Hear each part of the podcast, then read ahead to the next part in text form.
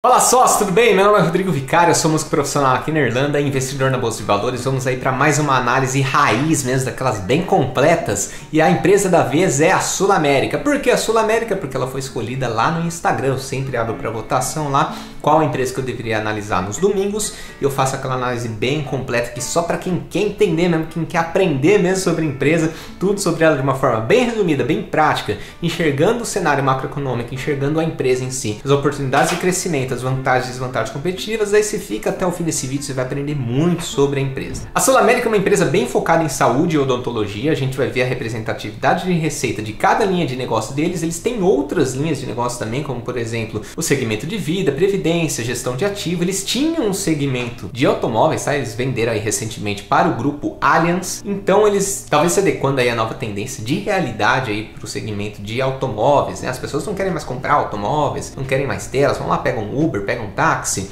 alugam, ou eles simplesmente têm uma assinatura, né? Já deixa tudo pago lá. Ou se tudo der certo, um dia teremos aí transporte público de qualidade para todo o Brasil, né? Seria lindo, né? Seria maravilhoso. Enfim, né? Eles tiraram isso aí da, do campo de visão deles e começaram a focar somente aí nesses outros segmentos, com muita perspectiva de crescimento, mas a gente vai detalhar todos os pontos aí ao longo do vídeo. Então lembrando aí que isso não é uma recomendação de compra nem de venda, eu não posso nem quero recomendar nada, mesmo se eu pudesse eu não recomendaria nada, porque eu acho que a gente tem que estudar junto, a gente tem que aprender junto, a gente tem que compartilhar informações e cada pessoa vai ter um perfil de investimento, vai ter um perfil de empresa que ele gosta, um perfil de empresa que não gosta, algumas crenças aí que a gente vai criando que fazem sentido para nossa vida. Então cada investidor vai ter a sua carteira e estratégia de investimentos, tá? Nunca confie aí num youtuber, porque isso aqui é um espaço aberto, posso falar qualquer besteira, não quero falar besteira, mas isso pode acontecer acontecer. Tanto eu como outras pessoas, então simplesmente tome as suas decisões, vamos pensar juntos, vamos compartilhar junto esse conhecimento, esses pensamentos. Então se tem interesse nesse tipo de assunto, de finanças, já te convido aqui para se inscrever no canal, tocar o sininho todas as vezes que houverem vídeos novos, já estamos chegando aí em 1400 inscritos,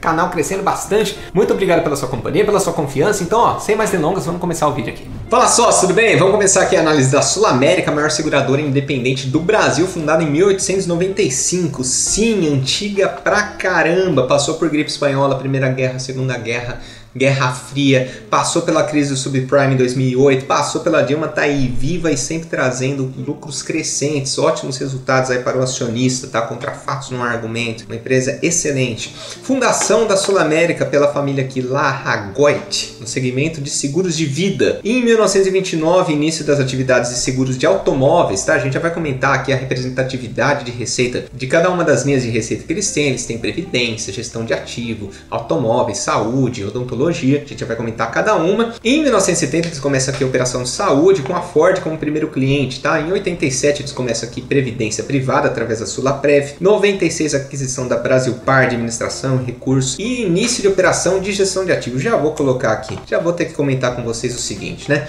O que, que você tem que pensar quando você fala em Sul América? É uma seguradora excelente, contra fatos não argumentos, tá? Agora, ela é diversificada, tem bastante produto, tem bastante serviço? Tem, mas na prática não. Quando a gente for olhar a representatividade de receita de cada uma das linhas, você vai ver que saúde e odonto é a que manda, tá? As outras existem, então lá tem potencial de crescimento, sim, né? Não dá, não dá para negar isso. Agora, eles têm 93% da receita vindo de saúde e odonto. Isso tem um pró e um contra que a gente vai comentar aqui ao longo do vídeo, tá? Então, continuando aqui, em 2007 eles fazem um IPO, ou seja, eles abrem suas ações para nós negociarmos né, na bolsa de valores. Eles abrem no novo mercado? Não, né? Eles não abrem, eles abrem aí no nível 2 com ações ordinárias, preferenciais e units. Para quem não sabe o que é unit, vou deixar aqui rapidamente para você. As ações ordinárias são as mesmas ações dos controladores dos donos da empresa. Preferenciais não são as mesmas, mas tem algum benefício lá, tem alguma preferência, né? Por exemplo,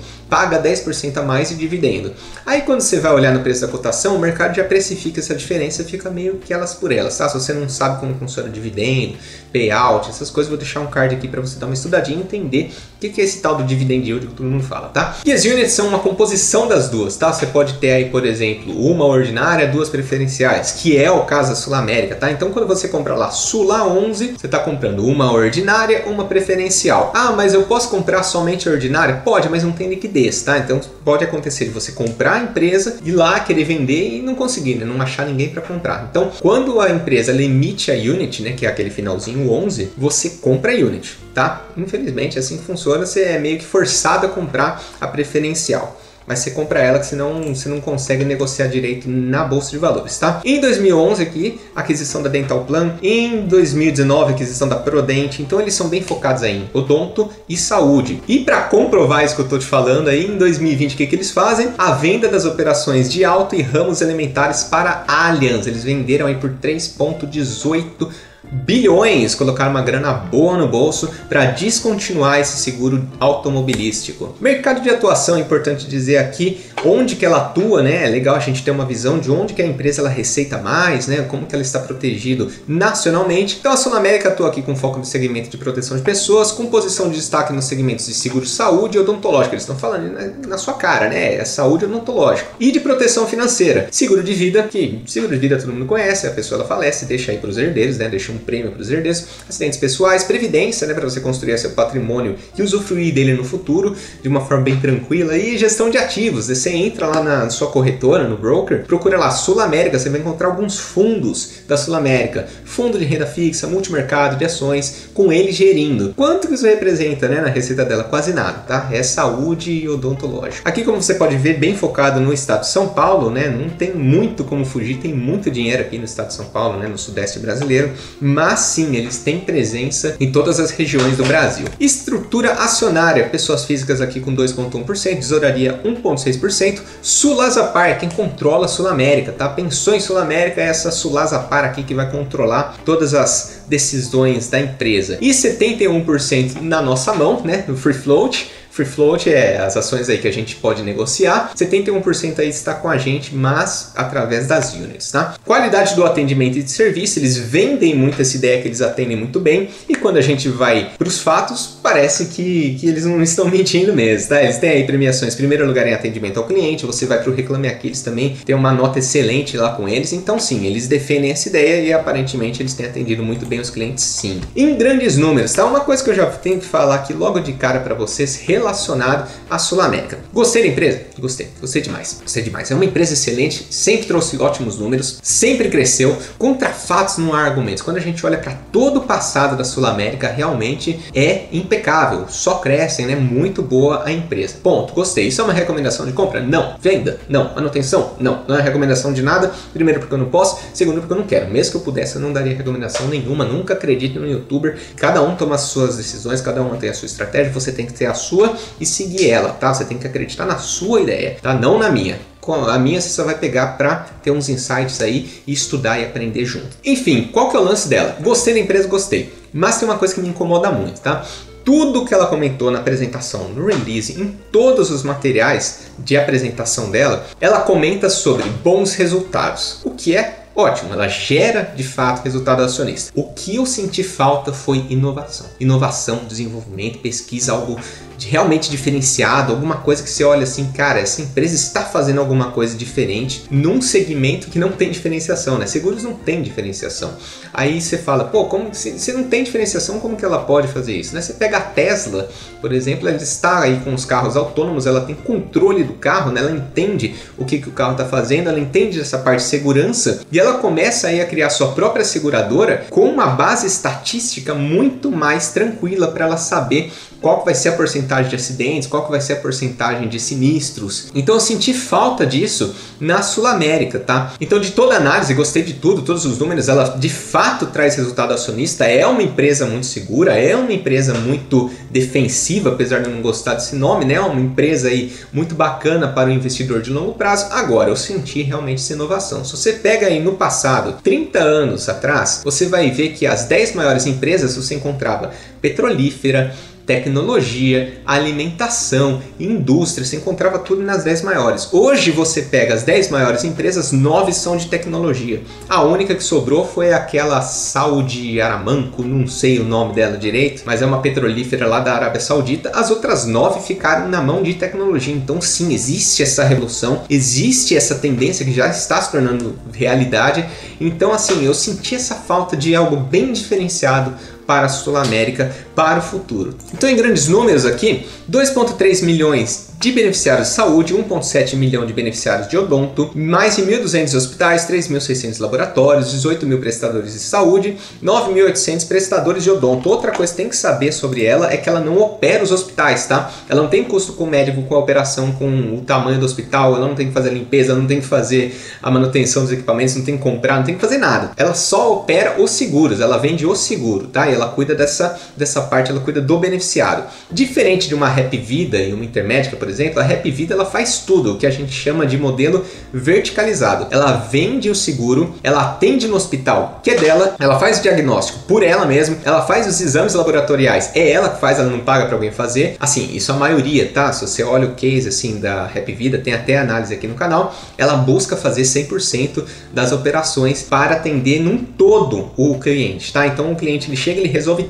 tudo com a Rap Vida. Já que na Sul América ele contrata o seguro na Sul América, mas ele vai resolver no hospital tal, vai fazer exame em tal lugar. Eu vejo isso como uma desvantagem, porque eu acho que quando a gente fala de saúde, você quer ser atendido assim numa, num corredor sabe? Você quer entrar aqui, passar por todos os processos até você ver o seu problema de saúde sendo resolvido. E se a seguradora tem um processo verticalizado, você vai sempre passar com os mesmos médicos, no mesmo sistema. Então acho isso muito positivo quando você tem um modelo verticalizado. A desvantagem no modelo verticalizado é que você tem que operar, né? Você tem que ter custos, né? Acontece alguma coisa, você vai lá, você tem que continuar gastando com aquele hospital super caro de se manter. Já a seguradora, aconteceu alguma crise, alguma coisa, tô fora, né? Ela trabalha em um modelo que a gente chama de asset light. Por não operar, por não ter esse tipo de custo, ela simplesmente mantém aí os corretores, vendeu, vendeu, lucrei aqui, não vendeu, beleza, tô tranquilo, tô tô, não tenho tanto custo para manter minha operação.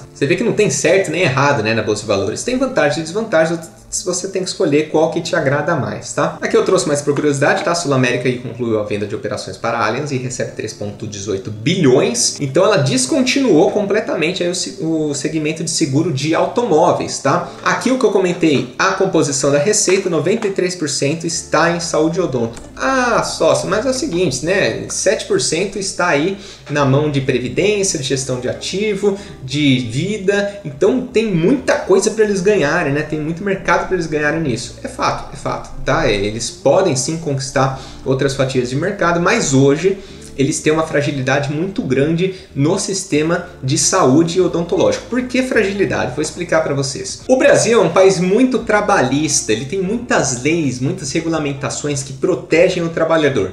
Isso é bom num lado, isso é ruim do outro, tá? Hoje, se você fecha um seguro de saúde ou odontológico, é muito por conta que existe uma lei lá atrás, existe uma força de sindicato que obriga as empresas a manter esse tipo de benefício para o funcionário. Então você chega lá, você entrou aqui na empresa tal, você quer fechar um seguro de saúde? A gente banca 80% desse seguro, você paga apenas 20%. Pô, ótimo, né? Show de bola, quero assinar. Aí eles oferecem para você, você tá nervoso lá, tenso e suando para entrar na, na empresa, né, assinando aqueles documentos, eles falam, ó, a gente tem também aqui, se você quiser, seguro odontológico por 10 reais, 11 reais. Ah, eu quero. Você vai lá e assina, né? Às vezes você passa 2, 3, 4 anos sem sequer ir num dentista, mas você tá pagando esses 10 reais porque é só 10 reais, né? Menos que uma cerveja, menos que um Netflix. Então não tem problema, né? Você paga isso para um, um dia que você precisar. Então, existe muito isso de utilizar esse tipo de serviço sem usar tanto. Saúde é mais protegido, tá? Por quê? Seguro de saúde, ele é um dos mais resilientes e o que tem maior margem de todos os seguros, tá? Então isso é muito positivo para a Sul América.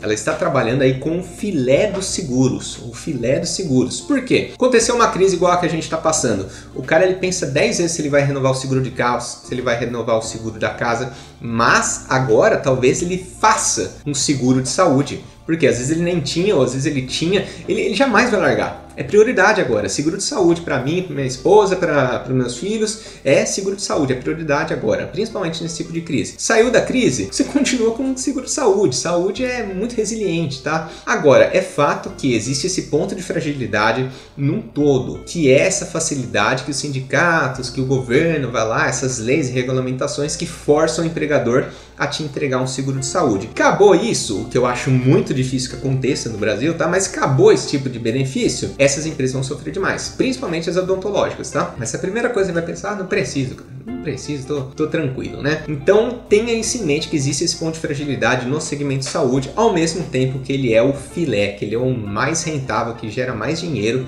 e o mais resiliente ao longo do tempo. Aqui como que eles vendem, tá? Eles têm o segmento empresarial, que são 100 ou mais funcionários na empresa, adesão, parcerias e varejos, corretores independentes. Dá uma olhada nesse número. Mais de 39 mil corretores independentes vendendo seguro da Sul América. Você lembra quando eu comentei de diferencial de seguro para seguro? Na análise que eu fiz da Por Seguro, eu até fiz um, uma pesquisa, meio que uma enquete com pessoas que têm o seguro da Porto Seguro e eles falaram é o seguinte: quando eu chego no meu corretor, ele fala, cara, renova com a Porto Seguro que não vai ter problema, né? Você segue a vida e você não vai ter dor de cabeça. E o cara pensa, é, não, beleza, Porto Seguro é, é fera mesmo, né? Eu vou renovar aí com eles. A Sul América, eu fiz essa mesma enquete também e as pessoas falaram, ó, oh, já tive seguro da Sul América, não tinha tanto diferencial, assim, não tinha nada demais, né? Então, por quê? É um seguro básico, um seguro padrão, tá? Um seguro padrão não tem aquele diferencial. Na minha opinião, acho que a Porto Seguro sai na frente nesse sentido, né? Ter aí uma qualidade de atendimento excelente e não só excelente, porque aparentemente a Sul América também tem uma qualidade excelente, mas excelente e diferenciada. E aqui o mercado segurador brasileiro, tá? Vamos falar aí de macroeconomia, não estamos falando somente da Sul América, estamos falando do setor de seguros num geral. O mercado segurador brasileiro recita por segmento, então você vê aqui que eles têm um potencial de 386 bilhões de fatia aí para abraçar entre previdência, vida e saúde. Penetração de seguros por segmento no Brasil, estamos falando de Brasil, não Sul América, tá? No Brasil, 22% da população tem seguro de saúde, 2% tem seguro donto,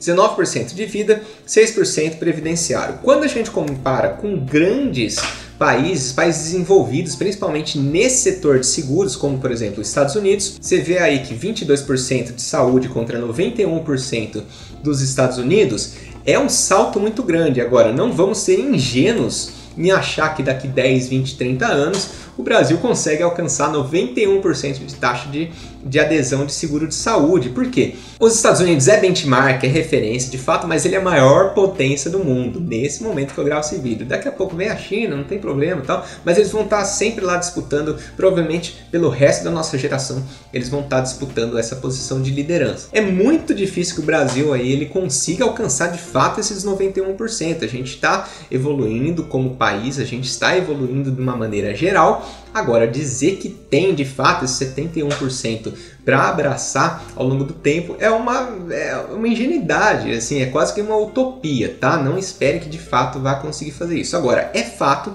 que vem aumentando a adesão em todo tipo de seguro. Fazer adesão de um seguro está se tornando mais cotidiano em nossa vida. Isso está crescendo de uma maneira geral no Brasil e eles estão surfando essa onda, eles estão preparados para ir sempre pegando aquela fatia de mercado, como a gente já vai ver daqui a pouquinho, inclusive. Então aqui a parte de odonto, tá? 77% nos Estados Unidos contra 12% do Brasil. Aqui a parte de operadoras de saúde e odontológico. Se você olhar nos anos 2000, você vai ver que existiam 1.289 operadoras de saúde. Já em 2020, apenas 712. O que, que esse quadro está mostrando para a gente? É um pouco cruel, mas é como o mundo capitalista funciona. As maiores elas vão sempre afunilando para tomar cada vez maior market share e engolir as pequenas, seja comprando, seja simplesmente tirando do mercado por ineficiência das outras ou maior eficiência da própria empresa. Então, o que a Sul América está dizendo com esse quadro? Existem várias operadoras. Ao longo do tempo, as pequenas elas vão ficando para trás. Nós somos as grandes que vamos continuar em frente, vamos surfar essa onda. É benéfico, é triste, né, para quem fica, é triste para quem vai à falência, mas é fato, é assim que o capitalismo funciona e, né, não tem muito como brigar contra isso, né? De certa forma, ganha quem oferecer o melhor atendimento pelo menor custo. Então você vê aqui, ó, top 5 operadores de saúde odontológico em 7 anos é isso que o quadro está dizendo. As top 5 ocupavam 55% do market share, eles foram para 60%, em saúde foi de 39% para 45%. Ou seja, eles estão lá surfando essa onda, eles estão crescendo o market share deles. Quanto que eles estão crescendo em market share? Não se engane pelo tamanho da barrinha, tá? Eu fiquei, fiquei muito chateado de ver esse tipo de apresentação, né? Você olha assim, ó, 2014 é o tamanho dessa barrinha, tá? 9,4%. Aí você olha em 2019, parece que a barrinha dobrou, né? Qual que é o dobro de 9? É 18. Mas eles têm aqui 10% de participação do mercado. Então, o, em resumo, que esse quadro está mostrando aqui, em 5 anos eles conseguiram crescer 1,5 0,3%. Não se engane pelas barrinhas, tá? Eu achei muito distorcido. Para quem tá lendo, isso pode até ser uma armadilha, assim, se entender errado, né, da, da análise. Enfim, saúde aqui, eles estão aqui no top 10, com 10% de participação aqui em terceiro lugar. Em segundo tá Mil, primeiro o Bradescão, né? Bradescão é fera, né? nessa parte de seguros. Já em Odonto, Bradesco com a Odontoprev, monstro, monstro, 35% né, de, de market share muito à frente do segundo colocado, que é a Mil Dental, com 11%. E em terceiro lugar, Sul América, novamente aqui 7,1%. Se você der uma olhada no vídeo da Rap Vida, tá? eu já fiz aqui ó, da Rap Vida, Notre Dame Intermédica, Porto Seguro. É muito interessante, tá? Você vê como que eles estão trabalhando nesses setores. A Porto Seguro está começando agora no de saúde, praticamente, né? Está engatinhando em termos de representatividade. Eles querem continuar crescendo, tem bastante coisa para crescer, mas assim, a Bradesco e a Mil, eles não estão na frente à toa, né? Eles têm muito mais vantagens competitivas do que ela, eu diria. Evolução de receita e sinistralidade do mercado. Bom, eu passei sobre isso na análise da Porto Seguro com muito maior nível de detalhe. No Instagram também expliquei como que as seguradoras ganham dinheiro. Vou dar um resumão aqui para você do que você precisa entender. Se você quiser entender mais a fundo, dá uma olhadinha lá no vídeo do Porto Seguro ou me segue lá no Instagram que tem um vídeo completinho lá que eu te explico como as seguradoras ganham dinheiro. Aí você vai lá, fica o convite também, eu vivo abrindo para perguntas e respostas lá, então o contato é muito mais próximo por lá. Faço questão de convidar para você me seguir lá e pra gente ter esse papo muito mais próximo aí de finanças e tal, pelo direct ou por caixa de, de perguntas e respostas. Vamos lá. Como que as seguradoras ganham dinheiro? Eu vou lá, eu cobro um bilhão dos meus seguradores e eu tenho de gasto 900 milhões. Ou seja, eu ponho no meu bolso 100 milhões. Por quê? Eu calculei que ia ter mais ou menos 900 milhões de sinistros, mas eu ganhei um bilhão. Eu fico a diferença, entendeu? Esse é um dos pontos. Além disso, quando os segurados eles me dão dinheiro, eu vou lá, aplico esse dinheiro. Esse dinheiro fica rendendo, ele fica rendendo lá. Eu compro ações, eu compro Selic, eu compro Tesouro Direto, eu compro títulos pré-fixados, pós-fixados, inflação. Eu vou lá, vou comprando esse tipo de título e eu tenho rendimento sobre isso. Então são as duas formas que uma seguradora ganha dinheiro. A primeira é com a diferença entre o que eu achei que ia gastar e o que de fato gastei, ou seja, uma eficiência operacional, e a segunda é o quanto que esse dinheiro que está parado lá comigo rendeu. Sinistralidade é um índice que mostra o seguinte: o tanto que eu paguei de prêmios versus o tanto que eu ganhei. Então, por exemplo, se eu, se eu gastei 800 milhões em sinistros, mas eu ganhei 1 bilhão, significa que meu índice de sinistralidade é de 80%. Índice combinado, novamente, tô, tô passando acelerado aqui porque semana passada eu já falei isso com, com muita gente, né? Muita gente me assistiu aqui e eu, eu tô repetindo aqui bem rapidinho. Índice combinado é outra métrica também de seguradoras, importantíssimo, que é o tanto que eu gastei com sinistros, com despesas administrativas, com tudo dividido pelos os prêmios que eu tive. Então tudo que eu paguei de funcionário, had de internet, de eletricidade, dividido aí pelo tanto que eu cobrei dos meus clientes, tá? O índice combinado ampliado vai ser exatamente essas linhas de despesas, mas vai dividir sobre os meus ganhos operacionais mais os meus ganhos financeiros. Ficou com dúvida, novamente convido a, a, dar uma olhadinha lá no vídeo da Porto Seguro ou lá no Instagram. Enfim, vamos continuar a análise aqui, porque sem esse minutinho aí que eu, que eu expliquei bem rapidinho, a gente não conseguiria entender a nada. Então, evolução da receita e sinistralidade do mercado. Então, você vê que eles têm aqui uma média de sinistralidade abaixo do mercado, tá? Aqui na linha laranja é a Sul América, aqui na linha cinza é o mercado num geral em sinistralidade. Eles estão aqui um pouco abaixo, sempre um pouco abaixo, né, historicamente desde 2007. De certa forma é bom, de certa forma é ruim, porque a sinistralidade ela não reflete muito a parte de qualidade de atendimento, né? Você vê a sinistralidade do Bradesco, ela não é tão mais baixa do que a do mercado, tá? Mas por quê? Porque eles atendem bem pra caramba. Quanto eles precisarem gastar em saúde, eles vão lá e gastam com o beneficiário. A evolução da receita, olha esse reloginho, gente. Olha a receita dela, né? De 2007 a 2019, uma gigante, né? Uma monstra aí do, do mercado, sem dúvida. Um CAGR aqui de 12,5%. Excelente, excelente. Contra fatos não há argumentos. Índice combinado aqui que eles têm, então sempre aí em torno de 99,7, 97,9 aqui, mas vai, vamos pensar em uma média de 97%. Já o índice combinado ampliado, 94%. É um bom índice, tá? Daí eles fazem aqui também a parte de índice de despesas administrativas, né? Como que uma empresa, né? Como que uma seguradora pode se diferenciar? Ela pode reduzir os seus custos operacionais e ter um maior ganho administrativo, né? No momento que eu gasto menos, me sobra mais dinheiro. Eu posso render melhor as minhas aplicações, enfim, são uma das maneiras, então a gente tem sempre que acompanhar se a seguradora está reduzindo seus custos operacionais e administrativos. Índice do resultado financeiro, então eles têm alcançado aqui 5.4, 3.9, vem caindo, obviamente, né? A verticalização não representa vantagem significativa. Aí eu vou ter que abrir um, um parênteses para essa análise. Eles estão afirmando aqui categoricamente que o fato da Rap Vida se verticalizar, fazer tudo, né? não representa tanta vantagem competitiva. Vamos aos fatos aqui? Se você olhar o índice combinado aqui em 2019 das quatro maiores operadoras de saúde, ver ó, Player 1, Player 2, Sul América, Player 4. Em azul é a sinistralidade, em laranjinha aqui índice de despesas administrativas, em cinza aqui índice de custo de comercialização e o índice combinado num total aqui quadriculadinho. Se você vê o que eles realmente estão ganhando aqui é no índice de sinistralidade. Agora vamos comparar o Player 1 com a Sul América. O Player 1 sendo verticalizado, tendo custos de hospitais, de clínicas e tudo mais, ele consegue aí um índice de despesas administrativas e um índice de custo de comercialização muito melhor do que a própria Sul América, né? Então, assim, isso provou aí para mim uma, uma, desvantagem competitiva da parte dela, tá? Ela tem uma sinistralidade menor? Tem, tem uma sinistralidade menor. Mas assim, mesmo sendo de um modelo asset light, ou seja, eles não têm que operar os hospitais, não tem esse tipo de gasto, eles ainda conseguem gastar mais do que uma operadora verticalizada. Eu achei isso muito maléfico, tá? Eu acho que dependendo aqui da, do ponto de vista que você analisa isso, eu achei foi meio que um tiro no pé eles afirmarem com tanta categoria que a verticalização não representa vantagem significativa. Aqui a alocação de rentabilidade de investimentos, como eu comentei, eles vão lá, eles pegam aquele seu dinheiro e eles aplicam nas coisas, tá? E esse quadro está mostrando exatamente como que está a aplicação deles. Então vamos dar uma olhadinha aqui, evolução do segundo trimestre de 2019 até segundo trimestre de 2020. Eles têm aqui, ó, Selic, PCA, prefixado, ações e outros. Então eles estão com 2% em ações aproximadamente, 91% em Selic, ou seja, rendendo aí o básico, tá? Em números de rentabilidade, eles estão batendo aí 143% do CDI, mas o primeiro trimestre de 2020 ficou 47%. Para quem me acompanha aqui no canal, sabe que eu não gosto muito de ficar falando números, estatística, porcentagem, porque eu gosto de analisar o case, a empresa, tá? Mas seguradoras é realmente difícil você analisar de outra forma que não seja estatística. Eles se analisam estatisticamente, você abre um release, uma apresentação de uma seguradora, é pura estatística, é puro gráfico, é só isso que você vai encontrar lá. Por quê? Porque é isso que eles fazem, eles fazem umas continhas lá, quanto que eu vou gastar, qual é a possibilidade desse cliente ele ter um sinistro,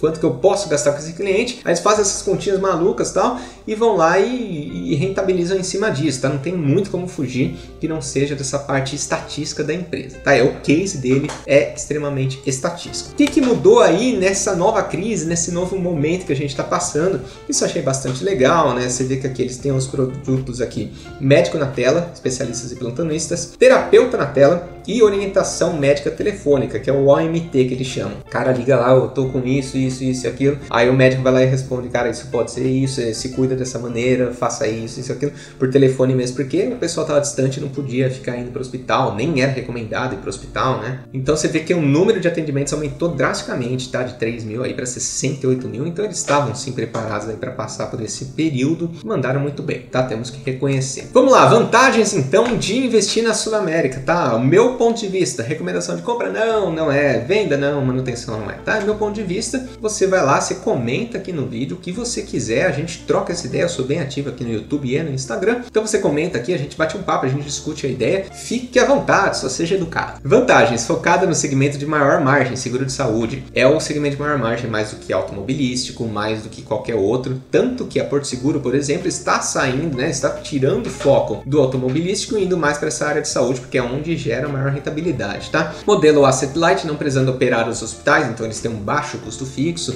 baixo custo de depreciação, amortização. Eles vão lá, eles mantêm só a equipe deles fazendo ligação, call center tal, vendendo bastante, cuidando dos franqueados, né? Cuidando do, dos corretores, tá? Histórico de resultados e perenidade inquestionáveis. Dá para questionar o resultado dele? Não, não dá, não dá. É excelente, é excelente, é assustador, é um reloginho, só vai para cima mesmo. Uma empresa excelente, contra fatos, não argumentos, repito isso. Desvantagens: baixa diversificação de produtos. Na prática é baixa diversificação, tá? Eles têm todos os produtos, mas 93% da receita deles está vindo de saúde e odonto. Alta dependência da regulamentação existente no setor de saúde, conforme a gente conversou. Caiu algum problema aqui, caiu essa lei, caiu a regulamentação, caíram os sindicatos no Brasil aí eles podem sofrer demais com isso. Ao mesmo tempo, como a gente comentou, é, seguro de saúde é, é perene e resiliente por si só. Por não ser verticalizada, pode apresentar desvantagem perante seus concorrentes. Ao contrário do que eles disseram, eu acredito no modelo de verticalização, principalmente no setor de saúde. Como eu disse, você quer passar lá com o médico,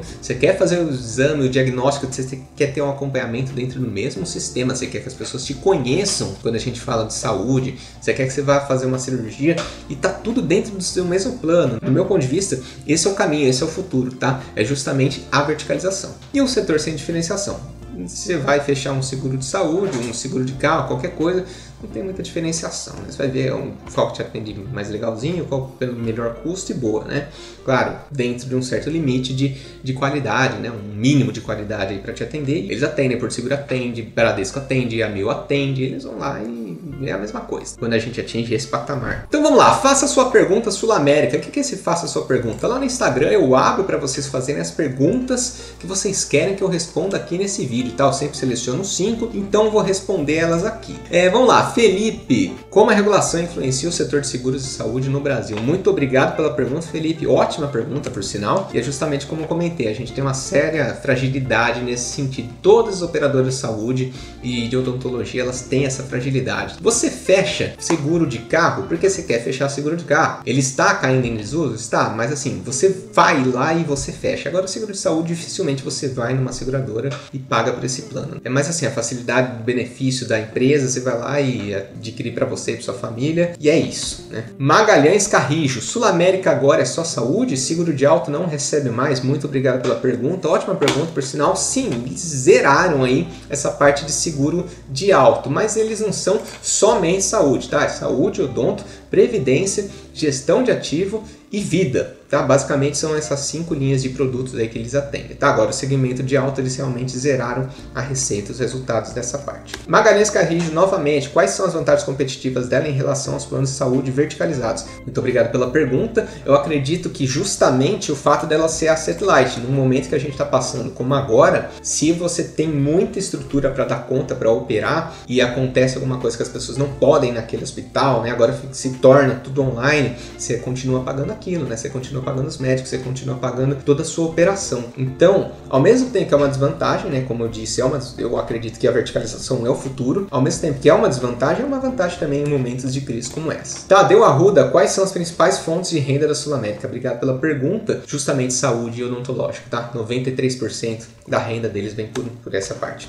Tadeu Arruda novamente, como ele está posicionado com relação aos seus concorrentes? Foi o que eu senti falta, né? Isso foi exatamente o que eu senti falta. Ela continua apostando na ideia que seguro é commodity, porque legal eles enxergarem dessa maneira, tá? Porque no fim do dia, seguro é commodity. É indiferente você fechar com uma ou com outra. Quase que indiferente, né? Tem pequenas diferenciações. Mas assim, eu não, não vi realmente um diferencial deles para atender melhor. Eu acho que quem entrega verticalizado acaba conseguindo gerar muito maior valor agregado e muito mais diferenciação, vantagens competitivas perante os concorrentes quando a gente fala desse segmento de saúde. Sócio, então se você curtiu esse vídeo, já deixa o curtir aqui porque isso ajuda muito o canal, tá? Um simples ato lá, gratuito, rapidinho, você vai lá, clica clique em curtir, isso me ajuda muito. Muito obrigado pelo seu tempo e atenção disposta. Até o próximo vídeo.